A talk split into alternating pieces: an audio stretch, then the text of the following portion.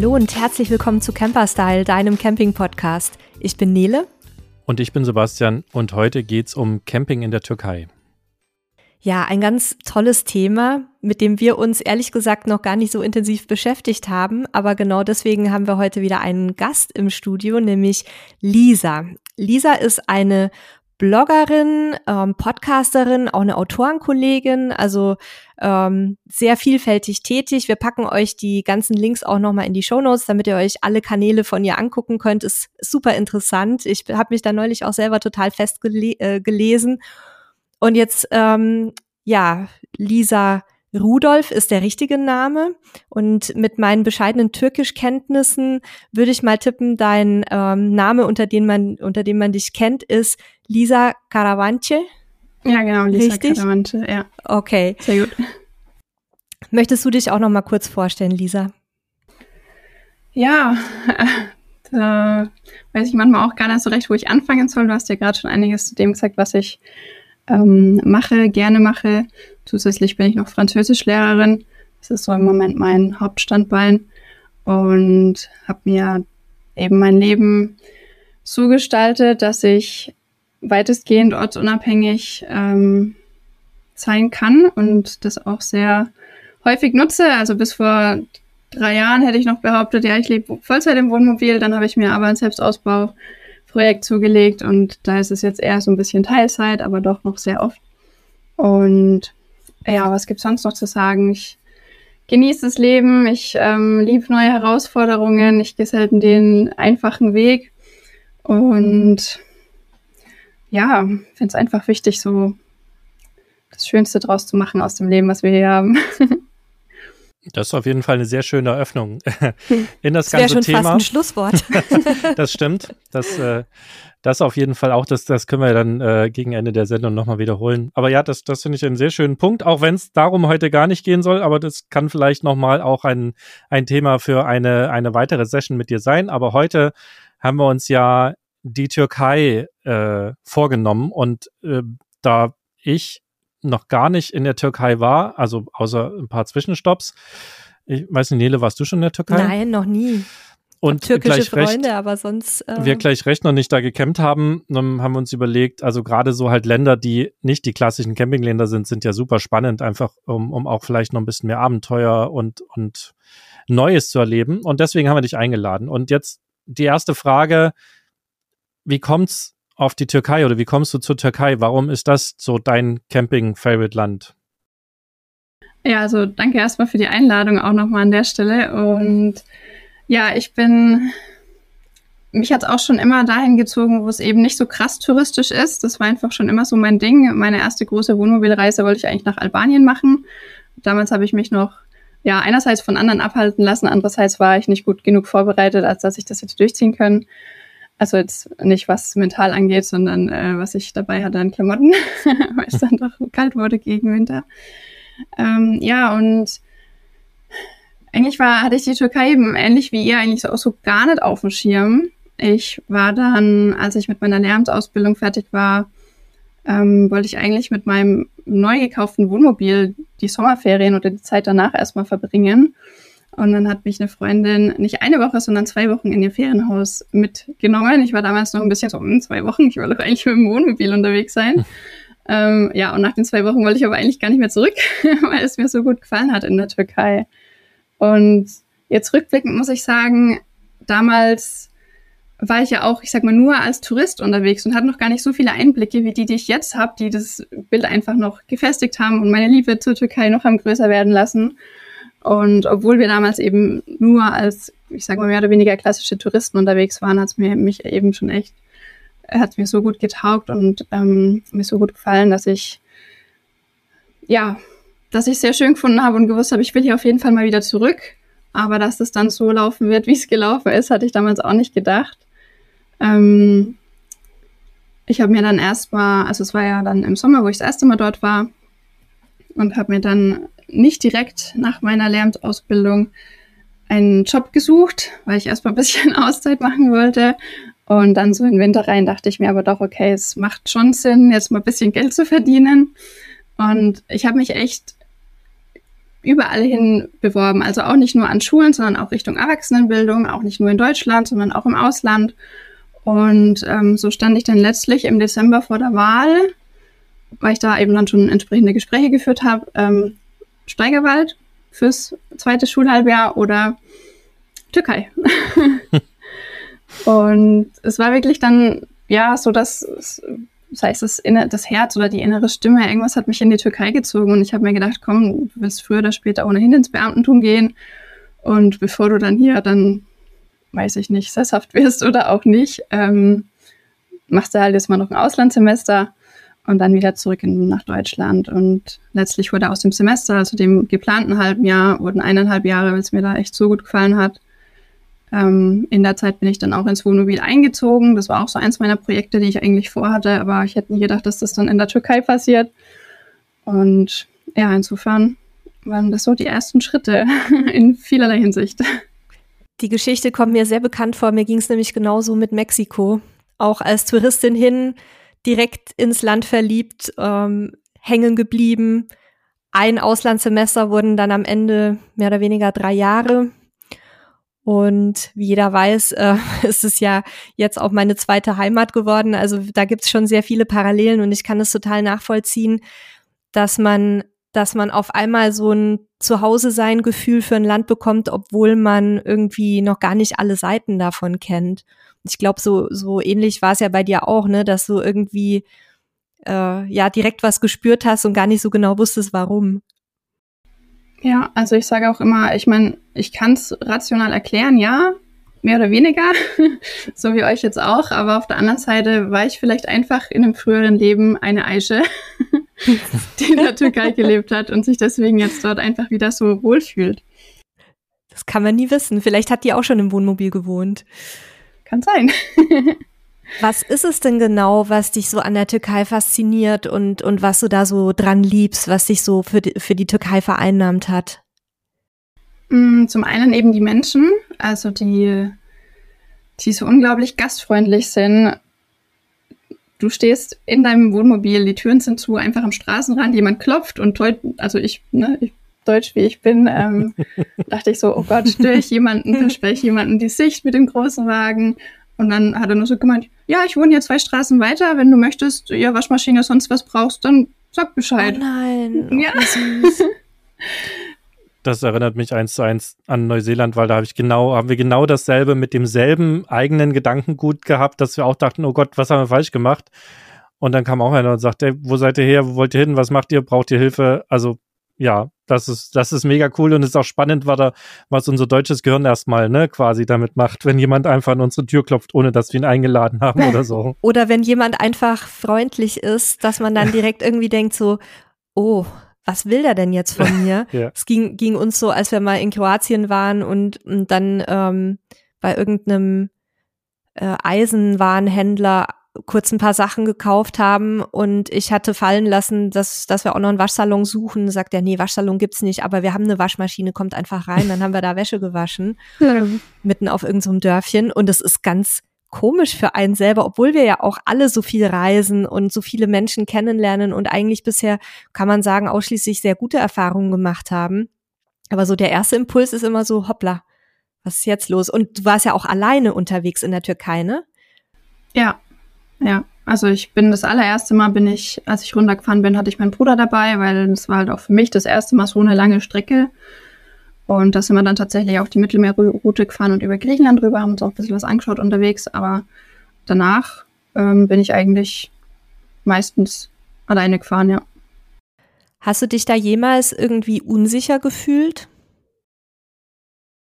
Mm, auf der Fahrt meinst du jetzt oder in der Türkei? Nee, in der Türkei in, oder insgesamt auf, auf, dieser, auf diesen Touren in die Türkei.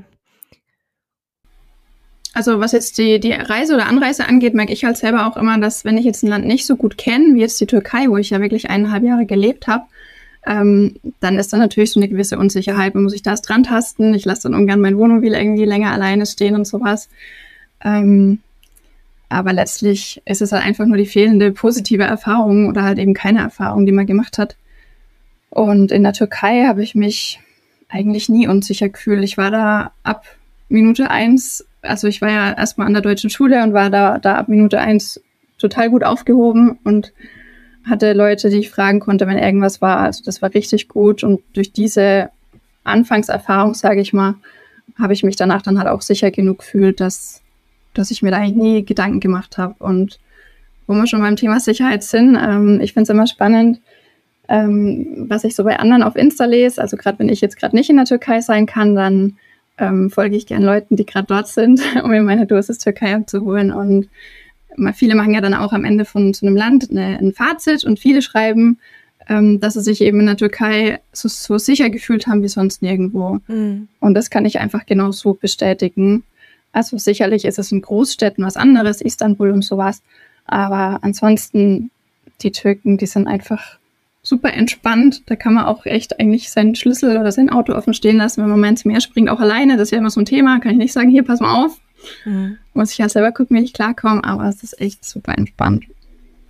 Es ist übrigens genau dasselbe, ähm, was du erzählst, hatten wir so gefühlt in Albanien, weil du vorhin gesagt hattest, es haben dich auch Leute abgehalten. Bei uns waren auch alle so, oh Gott, nach Albanien, was, ja, oh, das ist aber doch bestimmt gefährlich und so weiter. Und genau das Gegenteil war halt der Fall. Wir haben uns da wahnsinnig gut aufgehoben gefühlt und auch eben aufgrund dieser Gastfreundschaft, die du auch beschreibst in der Türkei.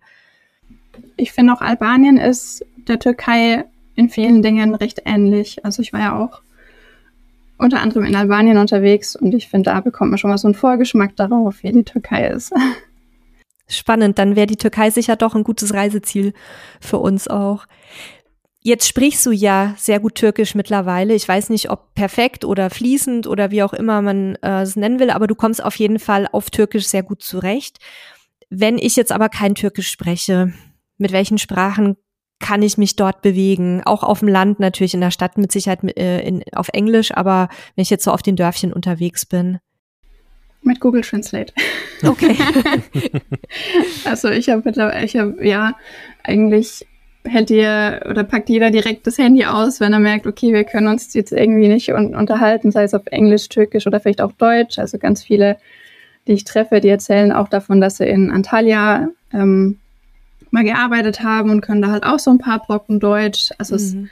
es reicht selten dafür, um jetzt ein längeres Smalltalk-Gespräch zu führen, aber so ein paar Sätze kommen dann doch. Und ansonsten, äh, ja, haben wir zum Glück echt mittlerweile die technischen Helfer, die da auch sehr gern genutzt werden. Und das ist dann auch für die Leute kein Thema. Also das ist dann nicht so, dass sie dann irgendwie ähm, ungeduldig werden oder so. Nee, gar nicht. Das, also das ist für die irgendwie so das Normalste der Welt, dass du okay. das dein Handy zückst. Und mittlerweile geht es ja echt so, du sprichst rein, zeigst es mhm. dem anderen, das liest, wird sogar noch vorgelesen. Und sogar die Polizei hat es schon so gemacht. Ach super. Sind ja fast moderner als bei uns. In mancherlei Hinsicht, ja. Also vor einigen Jahren war es auch schon so in, gut, es war eher so ein internationaler Spot, möchte ich meinen. Das, äh, also Akyaka, der ist der kleine Ort, in dem ich gern Kitesurfen bin. Da war es schon vor einigen Jahren so, dass du im Restaurant auf dem Tisch einfach den QR-Code hattest und darüber das digitale Menü abgerufen hast. Da hatte ich sowas, also ich hatte sowas in Deutschland noch nicht gesehen, aber ich bin jetzt auch nicht so oft in großen Städten unterwegs. Mag sein, dass es da auch schon so war. Aber ja. Ja, ich glaube, der Deutsche ist da nicht alle, aber äh, überwiegend doch eher skeptisch gegenüber allem Neuen und äh, wartet erst mal ab. Vor allem, wenn es über dieses Internet ist. Aber wir wollen ja halt nicht über die Deutschen lästern. Wir sind ja selber Teil der Gruppe. Ähm, äh, wie ist es denn jetzt, wenn ich, wenn ich jetzt, also noch haben wir nicht so viel über das Land erfahren, außer dass sie sehr gastfreundlich sind und freundlich sind, was ja schon mal sehr, sehr wichtig ist.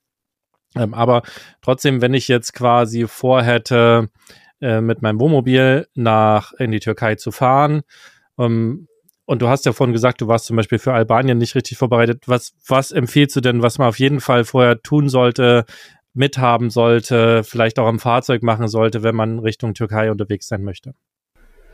Ähm, ja gut, ich meine, so das, den Basic Stuff, sage ich mal, dass der TÜV nicht abläuft während der Fahrt und so weiter. Ich denke mal, das ist selbstverständlich. Das brauche ich jetzt hier nicht nochmal nennen. Aber was ähm, was für die Türkei wichtig ist, ist, dass einmal die Fahrzeugversicherung Asien beinhaltet. Das war bei mir am Anfang nicht der Fall und ja, da war ich auch selber einfach nicht informiert genug. Da hätte ich mir auch gar niemand gewünscht oder irgendeinen Reiseführer, der mich da an die Hand nimmt. Um, also das ist wichtig, dass man da vorher das eben entsprechend abklärt und dann eventuell die Versicherung wechselt. Man kann auch an der Grenze erst eine Versicherung abschließen. Die muss äh, bar bezahlt werden in Lira, Euro oder Dollar. Und ja, aber da hast du halt als Deutsche nicht so, also ich denke mal, die Papiere sind nicht auf Deutsch übersetzt. Und dann weiß mhm. halt auch nicht, okay, ich habe zwar eine Versicherung, aber was genau deckt die jetzt ab? Mhm. Und dann macht es natürlich erst Sinn, eine Versicherung aus Deutschland zu haben, wo du halt wirklich einen Ansprechpartner auch hast, wenn was ist. Und zum Zweiten ähm, sollte der Fahrer oder der Fahrzeughalter gleichzeitig der Fahrer sein, beziehungsweise der Fahrzeughalter sollte dabei sein. Also wenn in den Papieren jemand drinsteht, der nicht im Fahr Fahrzeug mit dabei ist, lassen Sie dich nicht okay. rein. Oh. Lässt sich aber auch alles eigentlich ganz gut regeln. Also Bekannte haben mir das eben erzählt, denen ist das passiert, weil die den Firmenwagen vom Vater irgendwie hatten. Und ja, da waren dann die Grenzbeamten auch so nett und haben denen dann Internet gegeben oder telefonieren lassen oder was auch immer, damit sie dann entsprechend das in die Wege leiten konnten, um ein Papier oder ein Foto von diesem Schrieb dann zuzuschicken. Okay, das heißt, das, das wäre jetzt ein Fall. Also zum einen dachte ich jetzt gerade an Miet oder ein geliehenes Wohnmobil. Bei Mietwohnmobil muss man sowieso generell gucken. Viele, äh, mit vielen darf man gar nicht ins Ausland fahren oder nur in bestimmte Länder. Also das sollte man grundlegend checken. Aber ansonsten ist es vielleicht nochmal ein wichtiger Hinweis, dass man sich dann, falls man ein Fahrzeug leiht oder mietet und vor Ort in die Türkei zu fahren, dass man sich dann vorher vielleicht auch nochmal schlau macht, ähm, was quasi da alles äh, dabei sein soll und ob man das halt auch ähm, darf mit dem Fahrzeug und wie man sich darauf vorbereitet, wenn man an der Konze kontrolliert wird. Also das, ne, das sollte man dann im Vorfeld vielleicht nochmal sich schlau machen. Mhm. Worauf würdest du sagen, sollte man sonst noch achten, was jetzt vielleicht nicht unbedingt ähm, das Fahrzeug betrifft, aber die Reisevorbereitungen, also Stichwort, keine Ahnung, Impfungen, ähm, welche Klamotten nehme ich mit, äh, spezifische, spezifisches Werkzeug, also wie ist da auch die Infrastruktur? Ich habe wirklich keine Ahnung. Ich, ich rede jetzt von der Türkei, als wäre das irgendwie so absolutes Buschland, ja, ich, ist mir klar, aber die Fragen, die Fragen stellen sich ja auch durchaus, ne? Wie, wie ist da auch die Infrastruktur mit Werkstätten, mit Tankstellen, mit ähm, in den Städten ist klar, aber so auf dem, auf dem platten Land, die Türkei ist ja ein sehr großes Land. Worauf muss ich mich da einstellen vielleicht auch? Und auch mit Sachen, die ich über die Grenze mitnehmen darf oder auch nicht. Das finde ich auch immer ganz wichtig. Mhm. Ja, also ich denke mal, viele sind schon überrascht darüber, dass die Türkei eigentlich sehr modern ist und sehr westlich. Wobei du sagst gerade, die Türkei ist ein sehr großes Land, das ist richtig. Und ich spreche jetzt hauptsächlich über den westlichen Teil, also die Ägäische Küste und die Lykische Küste bis äh, Antalya. Weiter habe ich es leider auch noch nicht geschafft, obwohl ich schon so oft dort war, aber irgendwo bleibt man immer hängen. Ähm, also ich war auch im Landesinneren, habe da ein paar Ziele auch schon angefahren. Ähm, genau, deswegen eben, wie gesagt, westlicher Teil, der ist an sich auch sehr westlich ausgerichtet. Man findet zum Beispiel auch in, also Izmir zum Beispiel, was die Kleidung angeht, auch Leute, die entsprechend ähm, gekleidet sind und rumlaufen bei uns. Aber ähm, ja, zu den Fragen, mh, mm, zu den Klamotten, also es kommt halt drauf an, wann du reist. In der Türkei kann man durchaus übrigens auch Skifahren. Das hatte ich auch lange Zeit nicht auf dem Schirm. Steht auch ganz oben auf meiner Bucketlist, habe ich noch nicht geschafft. Ähm, ansonsten wird an der Grenze eigentlich, mh, mm, das ist eigentlich eine ganz normale Grenzkontrolle. Wobei ich jetzt zuletzt die Erfahrung gemacht habe, also selber und auch ähm, durch andere, dass ja, Wohnmobile manchmal ein bisschen genauer angeguckt werden. Manchmal muss man auch durch den X-Ray-Scanner, wobei mir das bis jetzt nur passiert ist und ich das nur gehört habe, wenn man mit der Fähre kommt, zum Beispiel über eine griechische Insel. Da ist es wohl einfacher, das Auto da durchzuschicken. Tankstellen gibt's. Also an den Hauptverkehrsrouten mehr als genug. Auf dem ländlichen Bereich dann eben doch auch weniger entsprechend.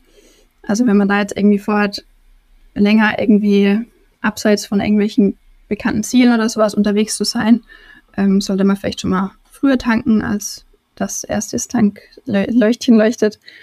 Und Werkstätten gibt es auch. Äh, war ich auch schon drin. Ist jetzt auch nicht mein Lieblingsgang, in eine Werkstatt zu gehen, aber es waren echt immer sehr gute und sehr positive Erfahrungen. Ähm, wobei es da schon auch Sinn macht, sich vielleicht mal eine Werkstatt empfehlen zu lassen von anderen, die schon hier und da und dort waren oder und oder auch einen Blick mit drauf zu haben. Also falls es mal irgendwie zu einem Missverständnis kommt hatte ich zum Beispiel letztens, ich wollte Klimaservice haben und dann wollten sie mir Ölservice machen. Habe ich gemeint, nee, habe ich selber erst vor vier Monaten gemacht, das Öl bleibt drin. Aber ich habe eben auch ein Bild dafür und habe direkt gesehen, so, das ist nicht der Klimaservice hier. und ähm, ja, ich glaube, wenn man im Internet auch sich ein bisschen beliest, das habe ich anfangs auch gemacht, da gibt es ja dann oft auch so Regeln wie, ja, über die Grenzen darfst du keine Messer mitnehmen und was weiß ich. Hatte ich bis jetzt noch nie ein Problem damit ähm, haben sie auch nie nachgefragt. Ähm, was halt ganz, ganz wichtig und auf keinen Fall ähm, passieren darf, ist, dass man aus der Türkei Steine oder sonstiges Zeug mitnimmt. Da war kürzlich auch wieder was, ich weiß nicht, ob es groß in den Medien war, auf jeden Fall habe ich es mitbekommen. Ähm, da hat eine eben irgendwas, was sie gefunden hat und schön fand, mitgenommen. Du willst vielleicht in ihren Garten als Deko mitnehmen, aber das ist ganz, ganz, äh, ganz schlimm, wenn man das macht. Also egal welche Steine, das müssen nicht mal welche von irgendwelchen kulturellen Städten sein, wo man es ja eh nicht macht, ja. sondern auch irgendwelche Steine, die irgendwo rumliegen so und da. Besser nicht, weil es okay. könnte ja trotzdem irgendwas historisch mhm. Wertvolles sein. Ja, das ist ein ganz wichtiger Hinweis, da kommt man jetzt auch nicht unbedingt so direkt drauf. Ja, weil gerade ich, ich habe auch anfangs, ich weiß nicht, ob es die Türkei war oder ein anderes Land, das ist ja in manchen anderen Ländern auch verboten, ich habe dann auch schöne Steine gefunden. Ich meine, ich habe unter anderem auch Geografie studiert und es gibt sehr schöne Steine. Mhm. Aber mach das nicht. Also da komplett die Finger von lassen und ähm, ja, wie sieht's mit anderen Sachen aus? Äh, so Muscheln, sowas, ist das auch ein Problem? Das weiß ich jetzt ehrlich gesagt nicht. Also lieber, lieber gar nichts mitnehmen. Lieber gar nicht. Das ist nämlich in anderen Ländern ja auch ein bisschen strenger. Ja. Ansonsten als Hinweis ist da auch immer der, äh, der Zoll und auch das Auswärtige Amt. Und wenn man auch mal googelt nach, nach Zollbedingungen für das Land, findet man häufig, zumindest auf Englisch, auch ganz viele Informationen, was erlaubt ist, was nicht erlaubt ist. Das ist jetzt nicht nur für die Türkei, sondern mhm. macht generell für jedes Land äh, Sinn, das einmal zu checken, weil es ja doch immer mal wieder auch überraschende Dinge gibt, wie das mit den Steinen. Ne, das ist zwar jetzt im Nachgang, wenn man so ein bisschen erklärt, logisch so, weil vielleicht die Gefahr ist, dass Leute auch irgendwelche historischen Städten dann, naja, nicht plündern, aber Dinge mitnehmen. Aber wie gesagt, checkt das einfach im Internet, checkt äh, die, die Zollbedingungen, da habt ihr dann ein ganz gutes Gefühl dafür, was erlaubt ist, was nicht. Ja, man muss ja sagen, vor allem wir Deutsche haben ja ganz schön viel aus der Türkei mitgenommen ich sage nur Pergamon-Museum in Berlin. da steht einiges, was woanders hingehört. Voller, ist, da ist die halbe Türkei drin. Richtig. ja, also da, ja.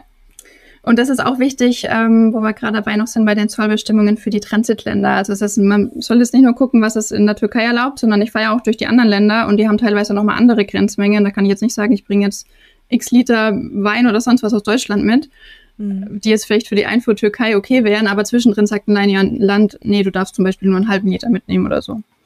Also wenn man da ganz sicher gehen will, sollte man wirklich jedes Land checken. Wein in andere Länder mitbringen ist ja sowieso ein bisschen Perlen vor die Säue. Es gibt ja nur eigentlich wirklich in jedem Land auch Wein. Das ist ja Quatsch, welchen mitzunehmen. Ja. außer, außer nach Norwegen, weil da kann sie nicht bezahlen. Ja, in der Türkei okay. ist es tatsächlich auch sehr teuer.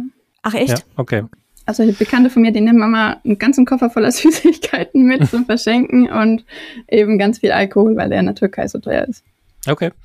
Da komme ich auch gleich nochmal drauf, wenn wir, wenn wir nachher nochmal über Lebenshaltungs- und Reisekosten und so weiter sprechen. Aber jetzt hattest du ja schon die Transitländer angesprochen, dann würde ich da gerne auch noch dabei bleiben und zwar bei den Anreiserouten. Ähm, welche sind denn auch unter den aktuellen äh, politischen Gegebenheiten gut machbar oder empfehlenswert? Mm, soweit ich weiß, gibt es da jetzt gerade keine politischen Dinge, die man jetzt beachten sollte oder die jetzt irgendwas verhindern würden. Ähm, also empfehlenswert ist, wenn man viel Zeit hat und auch unterwegs noch einiges mitnehmen will. Viel Zeit meine ich jetzt mindestens drei Wochen. Ähm, dann kann man die Mittelmeerroute fahren. Äh, ich hatte damals, ich glaube, 19 Tagen durchschnittlich 270 Kilometer am Tag oder 250, was schon relativ viel war. Also da lieber ein bisschen mehr Zeit einplanen. Lohnt sich auf jeden Fall die Mittelmeerküste runter, Albanien, Griechenland, richtig schön. Ähm, Wenn es schnell gehen soll, und das war bei mir zuletzt oder ist bei mir meistens der Fall, dann fahre ich über Österreich, Ungarn, Serbien, Bulgarien in die Türkei. Das ist so eine der Hauptrouten. Alternativ ähm, das hatte ich auch einmal, da haben wir Ungarn gemieten, weil es, äh, das war aber aufgrund von Corona ein organisierter Konvoi und da gab es irgendwelche Differenzen zwischen Deutschland und Ungarn. Da sind wir dann von Serbien aus nicht nach Ungarn, sondern Slowenien, Kroatien, Österreich gefahren. Das geht auch. Also machen auch so manche, als die Strecke vielleicht schöner finden oder unterwegs noch das eine oder andere anschauen wollen in den Ländern. Manche Leute fahren auch statt über Serbien über Rumänien. Da hat man den Vorteil, dass man nicht ähm, aus der EU ausreist, weil Rumänien ja auch ein EU-Land ist, Serbien allerdings nicht. Und das ist halt auch der Punkt. Also ab der Grenze Ungarn-Serbien fangen halt, ich sag mal, die unangenehmen Grenzkontrollen an oder überhaupt Grenzkontrollen. Und ja, die mag ich immer auch so gar nicht. Aber ich habe halt gehört, dass wenn man jetzt über Rumänien zum Beispiel fährt, dass es sich zeitlich eigentlich nicht viel nimmt, weil du da quasi keine sonderlich gut ausgebauten Straßen hast. Und dann fahre ich eben lieber über Serbien und weiß mittlerweile aber auch ein, zwei Tricks, um nicht so ewig an den Grenzen warten zu müssen, je nachdem, zu welchem Zeitpunkt man dort ankommt. Und sind das geheime Tricks, die du lieber nicht verrätst, damit sie sich nicht rumsprechen, oder kannst du die mit unseren Hörern exklusiv teilen? Wir sind unter uns. Die kann ich sehr gerne ganz exklusiv teilen. ja, also viele wissen es wahrscheinlich schon. Es ist so, dass zum Beispiel Ungarn, Serbien, die Grenze dauert immer ewig, egal in welche Richtung. Und wenn man auf der Autobahn bleiben will, dann stellt man sich Richtung Türkei ganz rechts an, weil tendenziell rechts weitere Schalter geöffnet werden können und dann da kann man schneller mal nachrücken. Wenn man möchte, kann man auch über Landstraße fahren. Das geht meistens schneller. Im Sommer ist natürlich überall knall viel los. Aber ähm, ich bin meistens ein bisschen in der Nebensaison unterwegs, also September, Oktober, sowas, November. Und da kann man dann über Szeged nach Röske, glaube ich, so heißen die beiden Städte. Ja, genau. Da kann man über die Landstraße fahren und das hat einen Vorteil, das ist ein super kleiner Grenzübergang. Das sind die beiden Landesposten direkt hintereinander. Manchmal ist auch da die Schlange sehr lang, aber es geht ganz gut. Da muss man allerdings beachten, ich habe jetzt das Foto nicht da, aber da ist auf dem Schild auf jeden Fall eine Höhenbeschränkung schon angegeben, weil die Grenze nicht sonderlich hoch ist. Aber ich mit meinen 2,80 Meter bin da problemlos durchgekommen. Okay. Ich glaube, 3 Meter oder 3,10, irgend sowas. Ja, kann für den einen oder anderen Alkoven ja knapp werden. Ja. So, das ist auf jeden Fall nochmal ein guter Hinweis. Also, wenn ihr ein sehr hohes Fahrzeug habt, dann doch lieber Autobahn und ansonsten, ja, ist wahrscheinlich auch immer ein bisschen Glück, wie der Tag gerade läuft, ne, wo, wo jetzt mehr oder weniger los ist. Genau, die, Land, äh, die Grenze an der Landstraße hat eben leider auch nachts nicht geöffnet. Das muss man noch beachten. Also da muss man einfach je nach Moment entscheiden, wo fahre ich lang und was passt jetzt für mich und mein Fahrzeug. Du hast ja auch ähm, Anreiserouten in deinem Türkei-Reiseführer in deinem Buch beschrieben, soweit ich mich erinnere. Ähm, Gibt es da auch noch irgendwie konkretere Tipps, dass wir das dann auch noch mal in die Shownotes packen? Also so die genauen Routen zum Beispiel oder ähm, auch Infos, äh, was man vielleicht auch vorbereiten muss zum Thema Maut etc. Mhm. Gibt es in, der gibt's in der Türkei eine Maut? Ja, also in der Türkei, da kauft man sich quasi so ein Prepaid-Kärtchen oder so ein Prepaid-Kleber, den man vorher aufladen muss und dann entsprechend durch die äh, Stationen durchfährt. Und da kann man mittlerweile auch online dann eben nachschauen, wie viel Guthaben noch drauf ist und ob man es aufladen muss. Oder sollte man auch tun. Ähm, genau. Und das muss ich mir dann in der Türkei holen oder kann ich das ähm, schon mal hier vorbestellen? Das geht erst in der Türkei. Also da gibt es dann entsprechende Stationen, auch direkt schon nach der Grenze. Diese Maut nennt sich HGS. Und entweder sieht man eben dieses HGS-Logo und fährt mhm. dahin, weil die verkaufen das dann. Oder ähm, man geht zur Post, PTT, in den größeren Städten, da bekommt man das dann auch. Und man hat nach dem ersten Durchfahren von so einem bezahlpflichtigen Posten dann auch zwei Wochen Zeit, um das zu machen. Also es muss nicht unbedingt ganz am Anfang passieren, man ah, muss jetzt nicht ja an der Grenze warten. genau. Okay. Wenn man jetzt zum Beispiel nachts einreist, hat natürlich da auch nichts offen oder die meisten haben wahrscheinlich zu oder manchmal geht das System nicht oder sowas. Dann hat man auf jeden Fall noch ein bisschen Zeit. Und weil du gerade noch das Buch angesprochen hast und die Anreiserouten, ich habe in meinem Buch auch zu jedem Land nochmal hm, eine Seite plus minus stehen mit eben Infos zur Maut und den verschiedenen Klassen, was es kostet oder ja, was und ähm, auch noch ein paar Infos zum Land. Äh, die wichtigsten Wörter, um schon mal an der Grenzstation einen guten Eindruck zu machen. Guten Tag und Dankeschön in der jeweiligen Landessprache natürlich. Und ähm, es sind auch ein paar Campingplätze oder Übernachtungsmöglichkeiten entlang der Route genannt, mit denen ich gute Erfahrungen gemacht habe und die ich gerne immer wieder anfahre. Wie ist denn guten Tag und Dankeschön auf Türkisch? Also guten Tag oder Hallo heißt Merhaba oder auch İyi günler für guten Tag. Und Dankeschön heißt Teşekkürler. Gut, ich hoffe, liebe Hörerinnen und Hörer, äh, Merhaba. Sehr gut. Und Teşekkürler. Super. Ja, guck mal. Also ihr habt es euch hoffentlich gemerkt und seid jetzt äh, bereit für die Einreise oder für die nächste Konversation mit eurem lokalen Dönermenschen. da kann man das nämlich auch ganz gut anwenden. Und die freuen sich bestimmt auch über so mh, hm, über solche Aufmerksamkeiten, sage ich mal, die wir bei uns in Deutschland zum Beispiel gar nicht haben. Also sei es beim Dönermann oder ähm, auch so, wenn man in ein Geschäft kommt in der Türkei, dann wünscht man erstmal Cola Gelsin. Das heißt so viel wie, die Arbeit möge dir leicht fallen. Oh. Oder auch wenn man auf der Straße, keine Ahnung, Müllmann oder sonst was trifft, das wird sich eigentlich immer gewünscht. Und das finde ich halt auch super, super schön. Das sagt auch schon viel aus über das Miteinander in der Türkei. Das finde ich schön. Und dann fällt man auch nicht direkt als Tourist auf. ja, das ist auf jeden Fall so ein, so ein bisschen die paar, zwei, drei wichtigen Worte lokale Sprache äh, sich einmal äh, einzubläuen. Für mich ist das immer sehr anstrengend, aber hilft auf jeden Fall so. Das bringt einen zwar dann auch öfter in die Situation, dass die Leute dann gleich oder dass manche davon ausgehen, dass du die Sprache sprichst und dann gleich natürlich weitersprechen in der Sprache, da musst du erstmal einbremsen. Ähm, aber das, das ist ja nichts Ungewöhnliches und auch nicht schlimm. Äh, halt einfach, ich versuche mir mittlerweile auch dann noch äh, mehr spreche ich nicht oder ich lerne noch quasi mit, mit einzuprägen, so dass dann klar ist, okay, das äh, bis hierher und jetzt müssen wir halt äh, irgendwie anders weiterkommen. Ja.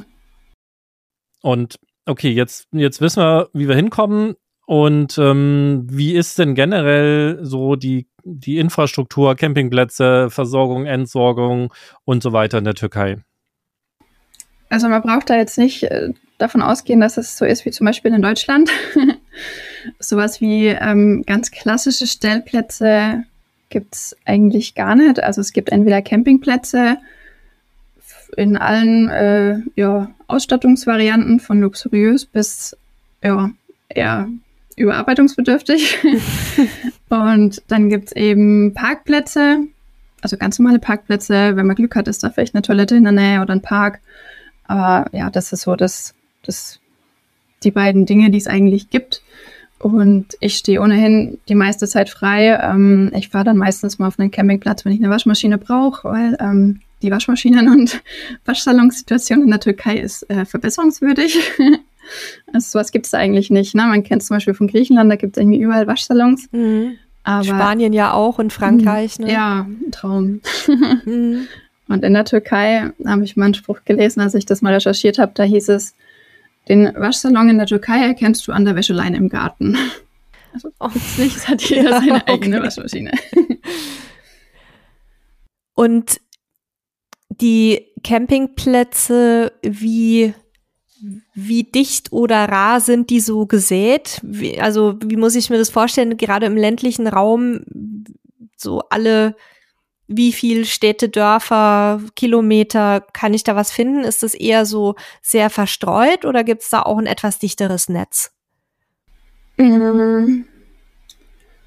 Also tendenziell findet man Campingplätze natürlich eher da, wo auch die Touristen sind. Also an der Küste klar viel mehr als jetzt irgendwie im Landesinneren. Ähm und im Landesinneren würde ich sagen eigentlich auch eher nur oder hauptsächlich an Touristenattraktionen, weil die Leute müssen natürlich auch gucken, lohnt sich sowas aufzubauen. Mhm. Wenn kaum jemand vorbeikommt, dann tendenziell natürlich nicht. Deswegen eher in den größeren Städten oder da, wo es eben was gibt für die Touristen. Und da hat man jetzt in manchen Städten tatsächlich, wie es zum Beispiel in Karsch an der Südküste, eine sehr große Auswahl an Campingplätzen. Und in anderen, da gibt es halt einen Campingplatz. Und du hattest gesagt, du stehst eigentlich meistens frei. Wie ist da die rechtliche Situation? Ist es geduldet? Ist es erlaubt? Und auf was muss ich da vielleicht aufpassen? Also mein Informationsstand ist, dass es nicht rechtlich geregelt ist und insofern geduldet. Allerdings, also die Türkei ist grundsätzlich nach wie vor ein Freistehparadies. Deswegen bin ich da auch so gern unter anderem. Aber auch in der Türkei wurde es in den letzten Jahren einfach sehr extrem, was diesen, was Wohnmobile angeht. Die Türken, die sind jetzt mittlerweile auch voll auf den Zug mit aufgesprungen. Und ähm, da kann es oder kommt es mittlerweile tatsächlich hier und da vor, dass man dann doch weggeschickt wird. Okay, also überall da, wo es halt übertrieben wird, genauso wie hier bei uns auch, kommen dann so langsam die Regulierungen. Ja, und da darf man sich auch mal darauf einstellen, dass es auch vorkommt, was war es bei mir das späteste, ich glaube 11 Uhr, also 23 Uhr nachts, ich glaube einmal auch später wurde schon mal bei mir im Wohnmobil geklopft. Ich meine, ich stehe halt auch gern einsam und ich weiß, die Polizei, die muss natürlich auch mal ein bisschen gucken, dass in ihrer Region den Touristen nichts passiert und dann schicken die dich halt lieber weg. Mhm. Äh, oder stellen dich halt, oder sagen halt hier, fahr bitte da und dahin, da ist es sicherer, ähm, um da irgendwie irgendwelche Eventualitäten auszuschließen. Aber ich denke mir halt immer, wenn ich irgendwo bin und da ist eh niemand, was ist wahrscheinlich sicherer, als irgendwo in der Stadt sich da hinzustellen. Ja. Ja. Und dann natürlich, wenn man weggeschickt wird, so wie in anderen Ländern auch, nicht groß rumdiskutieren, sondern einfach Sachen packen, wegfahren. Ne? Ja, ja, genau. Also die Polizisten, die sind grundsätzlich eigentlich sehr nett. Also es gibt sicherlich auch Ausnahmen, aber ich habe nur gute Erfahrungen gemacht. Und ja, da ist man einfach kooperativ. Ich hatte meistens das Glück, dass es hieß, ja, du kannst jetzt noch heute Nacht dastehen und fährst dann halt morgen früh weg. Aber jetzt zuletzt hatte ich jetzt diesen Herbst tatsächlich einmal die Situation, dass es hieß, hm, nee, hier ist nicht gut, wir eskortieren dich jetzt mal, folge uns mal bitte und dann kannst du da bleiben. Denen hat es eben nicht gepasst, dass ich an einem dunklen Ort stand. Die wollten einfach mhm. nur, dass ich irgendwo stehe, wo Beleuchtung ist. Okay, ja gut. Äh, ob das dann so sinnvoll ist, das lasse ich mal dahingestellt. Aber so wie du das jetzt beschreibst, auch mit der, mit dem Campingplatznetz und insgesamt mit der Infrastruktur, wäre es ja dann aber schon ratsam, mit einem Fahrzeug unterwegs zu sein, das zumindest für einige Tage autark ist, dass man da so ein bisschen unabhängiger ist, oder? Macht auf jeden Fall Sinn, ja. Aber ich glaube sonst, also wenn man sich jetzt wirklich jeden Tag irgendwo an Strom anstöpseln muss, glaube ich, wird es schwierig. Dann muss man, glaube ich, echt sehr gut vorplanen und ist dann halt eben wirklich darauf angewiesen, okay, wo gibt es den nächsten Campingplatz? Es gibt auch, oder eben die nächste, ja, mehr oder weniger, also Stellplatz oder ja, Campingplatzmöglichkeit. Ähm, ansonsten, was jetzt Wasserversorgung zum Beispiel angeht, wenn wir jetzt mal dabei bleiben, da gibt es eigentlich ganz oft entlang der Straße Möglichkeiten. Es ist nicht immer so, dass man seinen Schlauch anschließen kann. Manchmal geht es mit Kanistern besser, aber man kommt immer recht einfach an Frischwasser. Und ja, Abwasser muss ich jetzt auch einfach mal nennen. Es gibt leider nicht so viele Möglichkeiten, das Abwasser zu entsorgen. Manche von den neueren und besseren Campingplätzen haben möglich Möglichkeiten. Aber ja, der Türger, der lässt halt einfach seinen Abwassertank offen. Und ja, somit ist halt okay. gemacht. Das wollen wir jetzt mal nicht als Tipp weitergeben, aber gut, wenn es keine andere Möglichkeit gibt, dann. Ja, also ich schaue halt dann auch immer, dass ich entsprechend natürliche Produkte verwende und jetzt nicht irgend, irgendwelche, äh, irgendwelches Chemiezeug da reinschütte oder so. Punkt eins. Und zum anderen ist es, denke ich, immer noch besser, wenn halt überall ein bisschen was ist, jetzt so aus Türkensicht, als dass ich jetzt irgendwo 100 Liter Abwasser hinkipp. Mhm. Und ja, Natürlich kann man das auch auf irgendwelchen, äh, in irgendwelche Gullis oder sowas leiten, aber es ist nicht so, dass wie bei uns alles irgendwie in der Kläranlage leit, landet. Manchmal geht es dann halt auch einfach straight ins Meer. Mhm. Okay, also wäre auf jeden Fall auch so eine, eine Trocken-Trenntoilette eine sinnvolle Geschichte, wo man dann zumindest auch die Toilettenentsorgung deutlich einfacher hat, weil Müll, Mülleimer und so weiter wird es ja wahrscheinlich geben. Ja, gibt es auch entlang der Straße ganz öffentlich große Müllcontainer. Und ja, Genau, also es muss nicht jetzt jeder, der in die Türkei will, auf Trenntoilette umrüsten. Ich habe es gemacht, weil ich es für mich besser fand. Ich habe aber kürzlich auch schon den, die Meinung gehört, die ich auch verständlich finde, dass man jetzt nicht das äh, Müllsystem, was vielleicht auch nicht unbedingt das Beste ist, jetzt auch noch mit seinen Fäkalien belasten muss, mhm. sondern ähm, wenn man jetzt zum Beispiel eine Chemietoilette hat und da einfach die Chemie weglässt und regelmäßig kleine Mengen ausleert, kann die Natur damit sicherlich noch besser umgehen als mit 30 Liter Chemie und Zeug. Ja. Und wie schaut's mit, wenn wir gerade bei Autarkie sind, wie schaut's mit dem Thema Gas aus? Gasflaschen wird es ja vermutlich andere geben wieder in der Türkei. Gibt es überhaupt Gasflaschen? Ja, das war mein großes Glück. Ich bin da völlig naiv hingefahren und hatte damals halt auch so ja, einen normalen Alkoven-Camper mit Platz für zwei Gasflaschen. Und irgendwann war die leer und dann musste ich halt auch mal gucken, okay, wie schaut es denn jetzt hier aus? Ähm, damals war es noch so, also ich habe eine Gasflasche bekommen, die hat, glaube ich, ein Liter mehr als die Deutschen. Ich glaube, die Deutschen haben elf, dort haben sie zwölf Liter. Sind dementsprechend auch ein bisschen minimal größer im Umfang und oben haben sie noch zum Schutz so einen Metallring dran. Also in manche Fächer, je nachdem wie die konzipiert sind mit der Öffnung, passen die nicht unbedingt rein. Die genauen Maße habe ich bei mir auch im Buch stehen mittlerweile. Ähm, aber der Anschluss, der passt. Also wenn man zwei Dichtringe beilegt. mittlerweile habe ich gelernt, dass man auch den Gasadapter Nummer 4 benutzen kann. Das ist quasi zweimal das gleiche Gewinde plus mhm. Dichtung innen drin, eben schon dann die sichere Variante sozusagen. Und äh, mittlerweile habe ich es, also ich habe meinen Van jetzt komplett auf Türkei ausgerichtet. Ich habe einen LPG-Tank dran und das ist einfach das Entspannteste. Also das heißt, Gastankstellen für LPG, das gibt es wiederum dann häufiger. Ja, ich meine sogar an jeder Tankstelle bekommt man LPG, genauso wie AdBlue. Also die Türken, die haben super viele Autos, auch die alten noch auf LPG umgerüstet, was mhm. dort wohl recht günstig ist. Und ähm, ja, tanken natürlich günstig. Ich weiß nicht, ob es für die auch steuerlich einen Unterschied macht. Aber das ist dort, findet man dort überall eigentlich, ja. Und beim Thema Strom, weil es mir gerade einfällt, es ist ja, unser Gehirn beim Thema Camping funktioniert ja in Richtung alles, was so EU ist, ne? Alles, was da so genormt ist mit den Steckersystemen und so weiter. Was gibt's denn für einen ähm, Stecker, Stromstecker in der Türkei? Ach so, den gleichen wie bei uns. Ach, das ist ja praktisch. Und ja. Äh, muss man da auch dann auf den Campingplätzen diese blauen CEE-Stecker verwenden oder ist es einfach der normale Schuko-Stecker?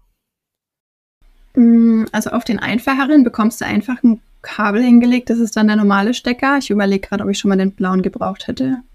Also es macht sicher Sinn, den blauen auch mitzunehmen, weil es doch auch neuere Campingplätze gibt die das System vielleicht schon haben, aber das weiß ich jetzt ehrlich gesagt gar nicht, weil ich einfach okay. immer nur mit Solar unterwegs bin und mich quasi nie, fast nie ans Stromnetz anschließe. Ja, ich glaube, es ist generell eine schlaue Geschichte, wenn man Deutschland verlässt mit einem Campingfahrzeug, auch wenn es nicht äh, erlaubt ist, aber einen Schuko-Stecker und einen CE-Stecker dabei zu haben und auch die entsprechenden Adapter vom einen aufs andere. Ich glaube, damit fährt man auf jeden Fall gut. Das ist eine sehr beschaubare Investition, wenn man halt auf Landstrom angewiesen ist von, von 10, 20 Euro. Und äh, dann steht man zumindest Wasser, äh, Wasser, strommäßig nicht auf dem Trocknen. Also ich glaube, das, das können wir generell für nahezu jedes Land empfehlen, ja, einfach den Adapter Fall. dabei zu haben. Übrigens auch für Deutschland, da hatten wir auch schon Campingplätze, ähm, wo es eben keinen CEE-Anschluss gab. Und es ist schön, wenn man sich an die Regeln hält. Es, hält. es hilft einem halt nur nicht, wenn es dann die regelkonformen Anschlüsse nicht gibt und dann steht man da irgendwie im Zweifel äh, eine Woche oder zwei Wochen ohne Strom. Das geht ja nicht. Was denn sonst noch wichtig, was man dabei haben sollte? Fällt dir noch irgendwas ein, was wir jetzt nicht genannt haben? Mm, ein Ventilator, wenn du im Sommer fährst oder eine Klimaanlage. Guter Punkt. Wie ist denn, wie ist denn das Wetter äh, in der Türkei? Also mir ist, mir ist klar, dass es darauf keine, keine einfache Antwort gibt, weil das ist ja genauso wie hier. Es kommt drauf an und es ändert sich auch. Aber generell so vom, vom Klima her, wie, wie ist es in der Türkei? Vor allen Dingen in den Gebieten, in denen du jetzt unterwegs warst, so, also westlicher Bereich, die Küsten. Also im Sommer ist es, äh, fangen wir erstmal damit an, äh, kann es auch sehr heiß werden. Ähm, und ich glaube, jeder weiß selber so für sich, was er für ein Tipp ist, ob er jetzt für Hitze mag oder nicht. Ich bin schon eher der Typ, der Wärme mag, aber Hitze irgendwann ist für mich dann auch gut. Also jenseits der 35 Grad oh, ist mit mir dann auch nicht mehr viel los. Das heißt, ich meide meistens äh, Juli, ja, Juli und so die erste Augusthälfte. Die Türken mhm. sagen auch, ja, so ab Mitte August fängt es dann langsam an, ein bisschen äh, abzukühlen, mehr oder weniger. Und das bedeutet also, ja, im August hast du locker noch die 35 Grad und auch drüber. Gerade jetzt im Süden natürlich, je weiter nördlich du kommst, desto ja, kühler ist es mehr oder weniger. Und ich bin auch teilweise im August dann schon auf Berge geflüchtet. Zum Glück gibt es hier und da dann doch auch nicht nur Hügel, sondern auch, ja, wahrscheinlich sind es doch nur Hügel, aber trotzdem ein paar Höhenmeter, die man eben machen kann. Und mit jedem allen 100 Metern sinkt ja im Durchschnitt die Temperatur um ein Grad, was dann eben auch nachts einen großen Unterschied macht, dass man, ob du jetzt halt schlafen kannst oder nicht. Mhm. Und wenn halt nachts das Temperatur, äh, die Temperatur nicht unter 30 Grad fällt, dann halt selbst ich es nicht mehr aus. Aber äh, zum Vergleich dann gleicher Zeitraum am nächsten Tag oder nächste Nacht bin ich auf den Berg gefahren, da hatte ich nachts dann angenehme 24 Grad. Das war dann schon eine ganz andere Geschichte. Und okay, also ja, kommt halt wirklich immer drauf an, wann und wie. Also sollte man sich sowohl nach lokaler als auch eben aktueller zeitlicher Gegebenheit so ein bisschen umgucken, wie das Wetter ist. Das, also ich sehe halt auch immer die Fragen in jeder Auslandscampinggruppe, wie ist denn das Klima? Ja, unterschiedlich und es verändert sich auch noch jedes Jahr. ähm, aber generell fliegen ja auch viele in den Süden, in die Türkei, äh, die klassischen Antalya und so weiter Urlaubsregionen. Warum machen sie das? Weil Sonne scheint und heiß ist. Ja. Ähm, äh, ich glaube, das, das kann man auf jeden Fall sagen. Und je nördlicher, desto kälter. genau, und wer es eher so ein bisschen äh, moderater mag, so wie ich, sage ich mal, ähm, für den ist die beste Reisezeit tatsächlich der Frühling. Zusätzlich ist im Frühling noch sehr grün und eben der Herbst. Den Herbst mag ich super gerne, einfach um den Sommer zu verlängern. Auf der einen Seite bin ich halt vorher noch in Deutschland oder war ich jetzt die letzten Jahre oft in Deutschland, aber im, spätestens Anfang September ging es dann immer in die Türkei und da hast du halt echt noch, je nachdem, wo du dich aufhältst, bis war es jetzt dieses Jahr, da war ich bis Anfang November in der Türkei, auch noch in Antalya und sogar in Antalya dachte ich mir so, boah, es ist irgendwie noch ganz schön warm für die Jahreszeit. Aber das haben auch die Leute vor Ort gesagt, dass es normalerweise um die Jahreszeit nicht mehr unbedingt so warm ist. Also, wie du sagst, da gibt es Spielraum und alles, was dann in Richtung ja, Dezember geht oder auch bis in den März hinein, so das Winterhalbjahr, sage ich mal, da kann es dann schon auch mal äh, nicht nur regnen, sondern schütten und nicht so wie bei uns mal eine Stunde, sondern das geht dann auch mal ein paar Tage lang. Also das kann dann schon auch echt fies sein, wenn man da jetzt ja nur zwischendurch mal kurz raus kann, wenn es vielleicht mal aufhört. Und die Türkei ist ja jetzt auch nicht so auf Indoor-Aktivitäten ausgelegt. Also wenn es schön ist, dann kann man da echt tausend Sachen machen. Aber wenn es dann kalt ist und regnerisch, ja, dann gehst du mal ins Hammam oder so. aber mhm. viel mehr ist da nicht, oder ins Einkaufszentrum. Okay. Also überwintern in der Türkei, weil dazu, wir haben ja auch immer wieder Fragen, so was sind gute Überwinterungsziele, würdest du dann sagen, kann man machen oder lieber nicht? Kann man definitiv machen und wenn man es warm möchte, dann würde ich jetzt so echt die Region Antalya oder auch die lykische Küste empfehlen. Das ist so relativ weit südlich, sage ich mal. Aber ähnlich wie man es vielleicht auch schon von Griechenland gehört hat, ist auch da jeder Winter anders. Es gibt Winter, die sind nicht so nass, es gibt Winter, die sind mhm. sehr verregnet das ist immer so eine kleine Überraschungstüte. Also man hat keine Wettergarantie. Nee, leider nicht. Weil die hat man ja nicht. Schade. Weil wir suchen ja auch immer nach, nach schönen Alternativen, wo man die kalten Monate bleiben kann. Ja. Eine andere Erdhalbkugel, würde ich sagen. mm, ja. Das ist im Moment ja die, ja, wobei ist nicht die andere Erdhalbkugel, aber Mexiko funktioniert für uns da sehr gut, muss ich sagen. Wie sieht es denn noch, ich sag mal so bezüglich Verhaltensregeln für Touristen ähm, aus? Frage auch, was jetzt gerade äh, in Thailand oder auch in vielen arabischen Ländern ist, ne, dass man ja sagt, Schultern bedecken, nicht unbedingt kurze Hosen, äh, gerade wenn man zu bestimmten ähm, Lokalitäten geht. Wie ist es in der Türkei? Ähm, ähnlich würde ich sagen, also sei es jetzt auch Griechenland oder Türkei, wie du sagst, gewisse Lokalitäten, also Moscheen oder sowas, da muss man definitiv bedeckt rein ähm, vor allem als Frau. Und grundsätzlich sage ich einfach immer, passt dich den Locals an, schau, wie die rumlaufen, weil spätestens, wenn du von allen komisch angeguckt wirst, dann ist es dir selber unangenehm.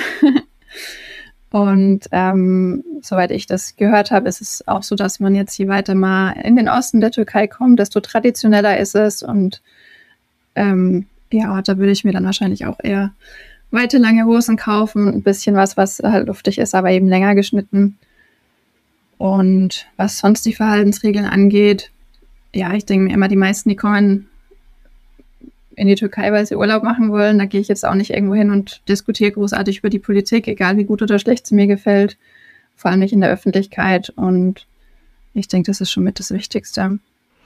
Und wie ist es so mit Dinge wie in der Öffentlichkeit trinken oder solche Geschichten. Also ich kenne das halt auch aus verschiedenen Ländern, die auch gar nicht muslimisch geprägt sind teilweise, dass du zum Beispiel auch in, auf öffentlichen Plätzen oder öffentlich sichtbaren keinen Alkohol trinken darfst. Da darfst du dich dann auch nicht irgendwo mal mit deinem Bierchen hinsetzen. Oder rauchen oder ähnliches. Mhm. Also da ist mir jetzt nichts bekannt. Dass, ich weiß nicht, ob es vielleicht in Istanbul da irgendwas gibt, dass man hier und da vielleicht nicht Alkohol trinken darf an gewissen Plätzen oder sowas. Aber ansonsten ähm, darf man das überall und wird auch überall gemacht. Allerdings, also in Restaurants ist es offiziell verboten. Das fand ich jetzt mal wieder ganz schön, als ich in Serbien in einem Café saß und da alle gefalmt haben. dachte ich mir, ah, wie schön ist es in der Türkei. Wobei man da eh meistens draußen sitzt und draußen wird natürlich auch geraucht am Nachbartisch, okay. Ja.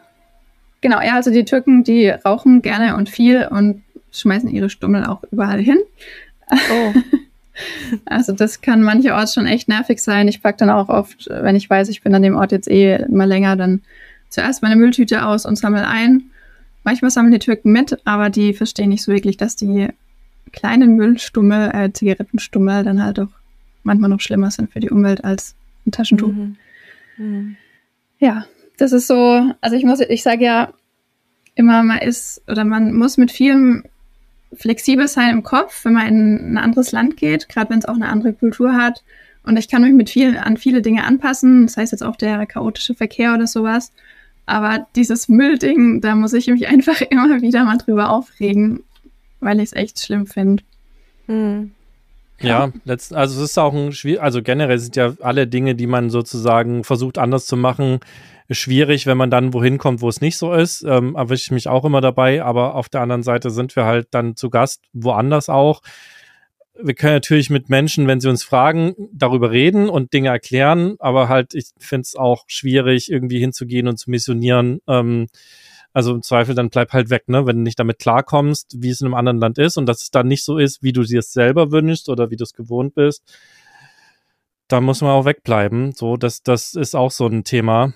Ähm, aber lass uns da auch nicht so tief reingehen. Also wir haben ja jetzt schon festgestellt, in der Türkei sind definitiv eine ganze Menge Dinge anders als in Deutschland und auch nicht so schön geregelt.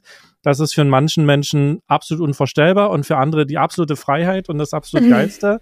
Ja. Und da müsst ihr letzten Endes für euch selber entscheiden, äh, wie gut passt das und wie gut passt das nicht. Ich ähm, würde gleich noch eine Frage stellen und dann langsam zum Ende kommen, weil wir tatsächlich an unserer Zeit angekommen sind. Ich habe mir auch schon gedacht, oder wir haben uns eigentlich alle schon gedacht, dass wir auf keinen Fall mit einer Folge auskommen, weil wir noch auch eine ganze Menge Fragen an, an Lisa haben. Und deswegen kann ich schon mal so viel verraten. Es wird äh, nächste Woche noch eine zweite Folge dazu geben, wo wir dann alle anderen Punkte noch besprechen. Aber ich würde jetzt quasi noch zur letzten Frage kommen ähm, so ein bisschen das Thema Stadt versus Land, also wie sind die Unterschiede, wie gefällt es dir wo und ähm, ja, wo, wo macht das Campen für dich am meisten Spaß? Oder das, das Übernachten. Du bist ja nicht auf dem Campingplatz, hast gesagt. Wo, wo bist du mit deinem Wohnmobil am liebsten? So rum. Okay, das sind jetzt dann nochmal zwei, zwei Themen, eben Stadt versus Land und wo bin ich am liebsten. Also ich bin am liebsten in einmal in Izmir, weil ich dort eben an der deutschen Schule gearbeitet habe, die Region super gut kenne, meine Lieblingsplätze habe und eben auch noch eine gute Freundin. Und also allein in der Region Izmir könnte ich, ohne dass mir langweilig, für drei Wochen verbringen, weil es einfach so viele Dinge zu tun gibt, die ich halt jetzt mittlerweile auch weiß, dadurch, dass ich dort länger gelebt habe. Also als Tourist wäre ich nie auf die Idee gekommen, Go-Kart zu fahren, aber kann man mal machen. Okay. Oder ins Hammam zu gehen.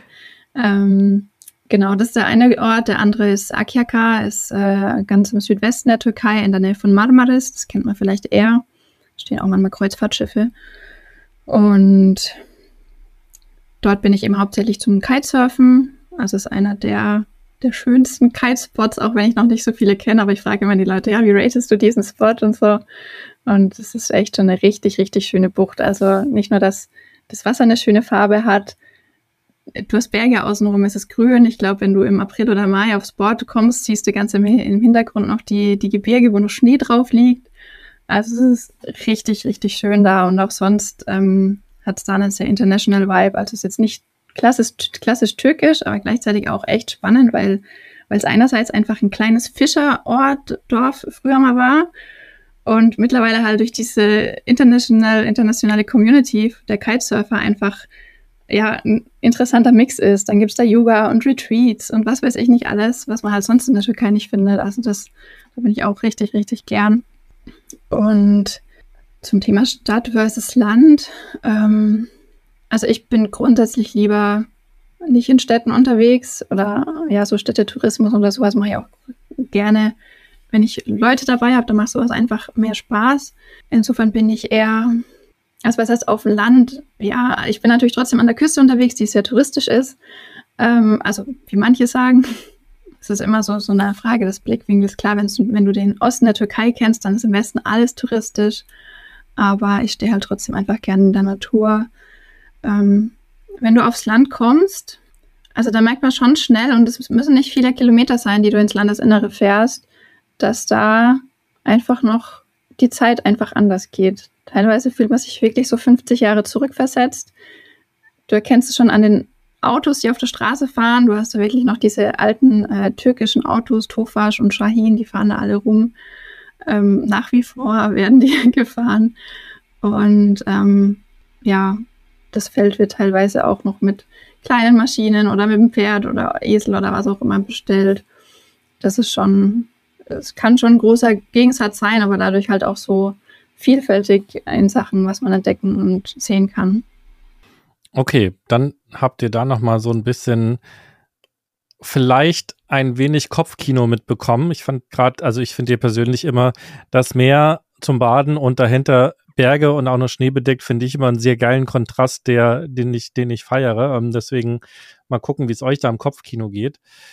Ich würde also sagen, ich habe schon Fernweh ja, bekommen. Ne, okay, du hast Fall. schon Fernweh bekommen. Sehr schön. Wie immer. Ich, ich würde mich jetzt auch hier an der Stelle schon mal für heute verabschieden. Denkt dran, den Podcast zu abonnieren, dann verpasst ihr die nächste Folge nicht, wo wir dann noch ein bisschen weiter in die Türkei eintauchen, was das Thema Camping angeht. Und ähm, ich sage schon mal Tschüss, danke äh, Lisa, dass du bei uns warst und nochmal bei uns sein wirst. Und äh, bis zum nächsten Mal. Ich übergebe das Wort noch an Nele. Ja, ich habe eigentlich nur noch gedacht, wir geben noch einen kurzen Ausblick, dass die Leute auch wissen, was nächste Woche alles kommt. Ich gucke mal gerade ganz kurz in meine Liste, was ich mir so alles noch vorgenommen habe zu fragen.